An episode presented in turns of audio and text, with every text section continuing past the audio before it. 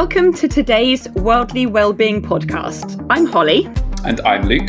Through our website and this podcast, we're seeking to connect with what worldly well-being means. And by listening today, you're joining with us. Our podcast today is all about finding food fulfillment. It's looking at what traveling looks like when we've all been experiencing lockdown. And we found that a really great way to do that is to travel through our kitchens. Worldly Wellbeing is exploring what it looks like to connect travel and our well-being. And we're doing that through the development of three pillars that we think offer guiding principles to consider that theme of worldly well-being. Our pillar today is the engage pillar, and this focuses on the immediate things like sensory experiences, seeing, hearing, tasting. And as we're talking about the delights of food today, both creating and eating and sharing, this seems like a really great way to introduce what engage means to us. You can check out our website, Worldly Wellbeing, to find out more. First of all, though, we're going to talk about Italy and Holly's experiences of living there. Also, why we both love Italian food and culture. So, Holly, yeah. how long did you live there for? So, I lived in Rome for two years and I returned to the UK about two years ago. So, obviously Europe is really close to us. There are so many countries to choose from. You you plumped for Italy. What did you find particularly life giving whilst you were there? Something that really struck me um, is how warm and open the Italian culture and way of life is. They really have a, a physical closeness that we don't have here in the UK. It's really typical to greet someone new with a double kiss. And it's a way of taking time to engage with someone new, even for a brief moment. For sure, there's a real sense of community in Italy. I'd say that socializing pretty much infuses all of their day, whether it's um, meeting with someone for a coffee before work, taking time in your lunch break to sit down and have a proper meal, and again, seeing people in the evening for a drink or aperitivo. It's very much about coming together.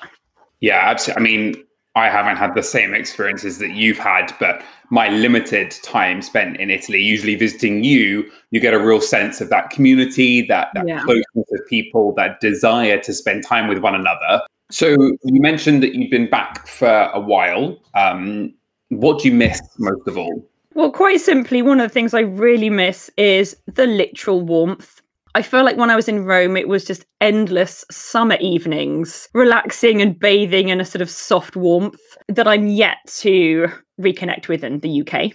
And of course, the Italian food. Absolutely. Like Italians do many things well, but food in Italy is something else. My experiences of food in Italy suggest to me that it's it really is about fulfillment. Uh, the kind of the, the positive sense of what it means to be fulfilled by food. Eating food for me in Italy alongside Italians is a magical experience. And I can remember that first time I put a forkful of cacio e pepe to my mouth and felt the different flavors exploding on my tongue while sat out on that those warm terraces that you were describing on a, on a hot summer's evening.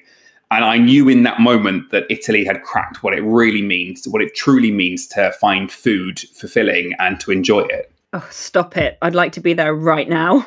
So I completely feel the same as you. Um, and something that I've really noticed about food in Italy is it's it's not an addition to life. It's not something you need.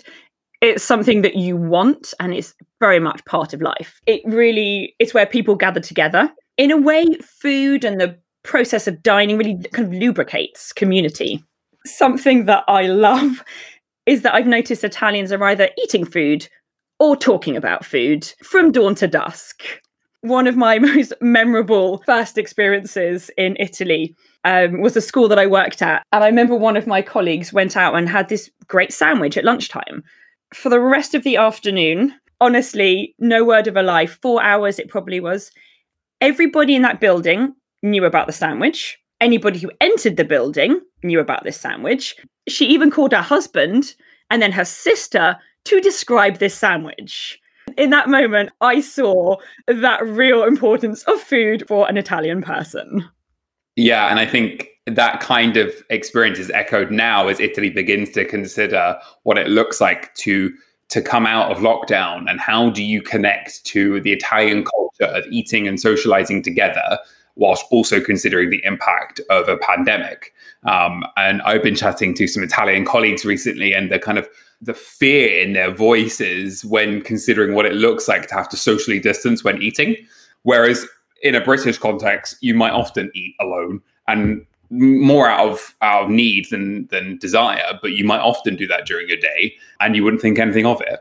No, that's complete. It's a completely different way of engaging with food over here, and I'm really intrigued to see, like you say, how that will be when we're allowed back into Italy or oh, anywhere. Oh, yeah, yeah, anywhere. Get me, get me to Italy. So, we want to talk about our experiences of wine tasting and making gnocchi. But if you're someone who loves food like us and have an interest in the history of food and how it develops, I have written a blog about the tradition of gnocchi. Do check it out on our website if you want to know more about this delightful food. So, more about the online tasting and making that we did. These were hosted by Tuscany Now and More, who are a luxury villa rental company. And during this lockdown period, they've been taking the time to put together some online experiences, connecting with local chefs and also with local sommeliers to learn about wine. Yeah. And so we decided that this would be a great way to reconnect with some food that we love, also learn a new skill, hopefully, uh, and also try some wine that we hadn't tasted before we had to try and find that wine first, which was a bit of an adventure. It's really hard to find the Negro Amaro grape in the UK. It's even harder to find a Rosato Negro Amaro in the UK, but we cracked it by the wonderful help from the uh, team at Liviamo. They could not have been more helpful. They got the wine with to us within 24 hours, and we were then set and ready to go to do the wine tasting the following evening. Yeah, so we were eternally grateful. Personally, I have been delving into the world of wine recently, and I get really excited about the fact there seems to be a whole world within the glass. Uh, wine tasting engages so many of your senses its sight, its smell, its touch, and its taste. And on the wine tasting experience with Valentina, she took us on a journey. We started in the vineyards of Puglia and we made our way back to our homes or wherever we were.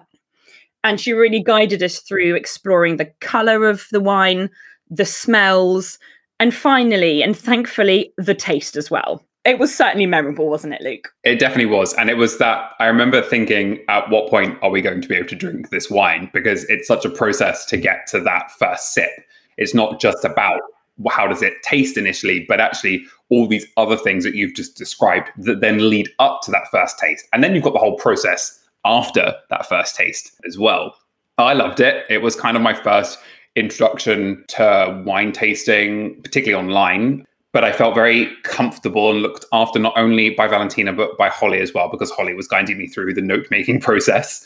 And then we moved on to gnocchi making. Now, fortunately, we hadn't drunk too much wine at this point, which was definitely a benefit because it was a wild ride. However, we were surprisingly both really happy with how it turned out uh, in the end. Our kitchens got a little bit hot, they got a little bit sweaty. Very messy very messy. My kitchen is usually the most pristine place. Everything's wiped down after I've used it, everything's rinsed straight away so that nothing gets stained later. There was no time for that in this gnocchi making process. Everything was going 100 miles per hour. It was full speed ahead, uh, and it was definitely a baptism by fire. But it was also a real lesson for me to learn to let go of the all important process and to try and lean into an experience in the moment, in the then and there. Um, I definitely don't think I've cracked gnocchi making at this stage, even though I was pretty tough with it. But practice makes perfect. Absolutely. So I really enjoyed the fact that we shared this experience together, albeit in slightly unusual circumstances. But I think it was a nice reminder of the kind of community that I talked about earlier in Italy that we joined together around uh, food and wine in this case. And doing an experience like this, we were able to connect with a much wider group of people all over the world, all online at the same time. And together, we we embarked on a journey of engaging with the wine itself. We were discovering something new, we were discussing it. And it was a really fulfilling experience to know that you've engaged with something that typically you might just knock back. Uh, but in this case, we learned something and we got deeper in with it. Yeah. And I think I would express similar sentiments about the gnocchi making process.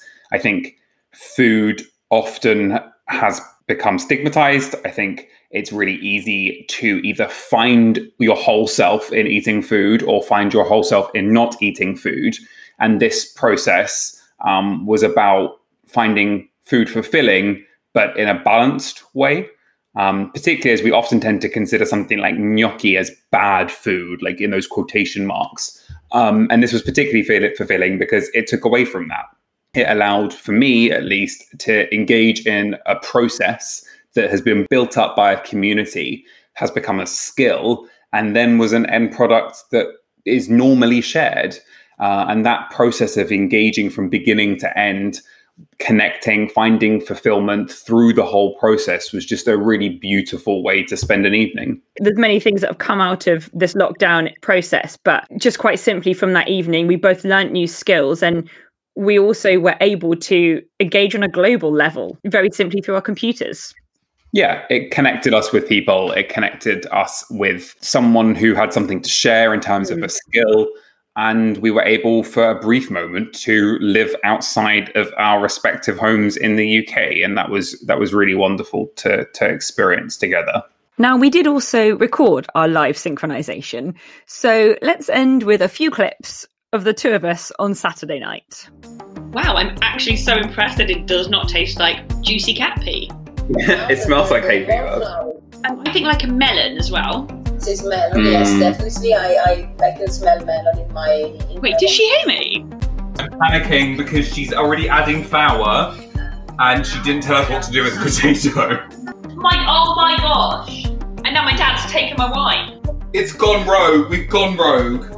Thank you for listening to the Worldly Wellbeing podcast today, where we have been finding food fulfillment. Do check out our website, and we'll be back next week with another podcast. Ciao. Ciao.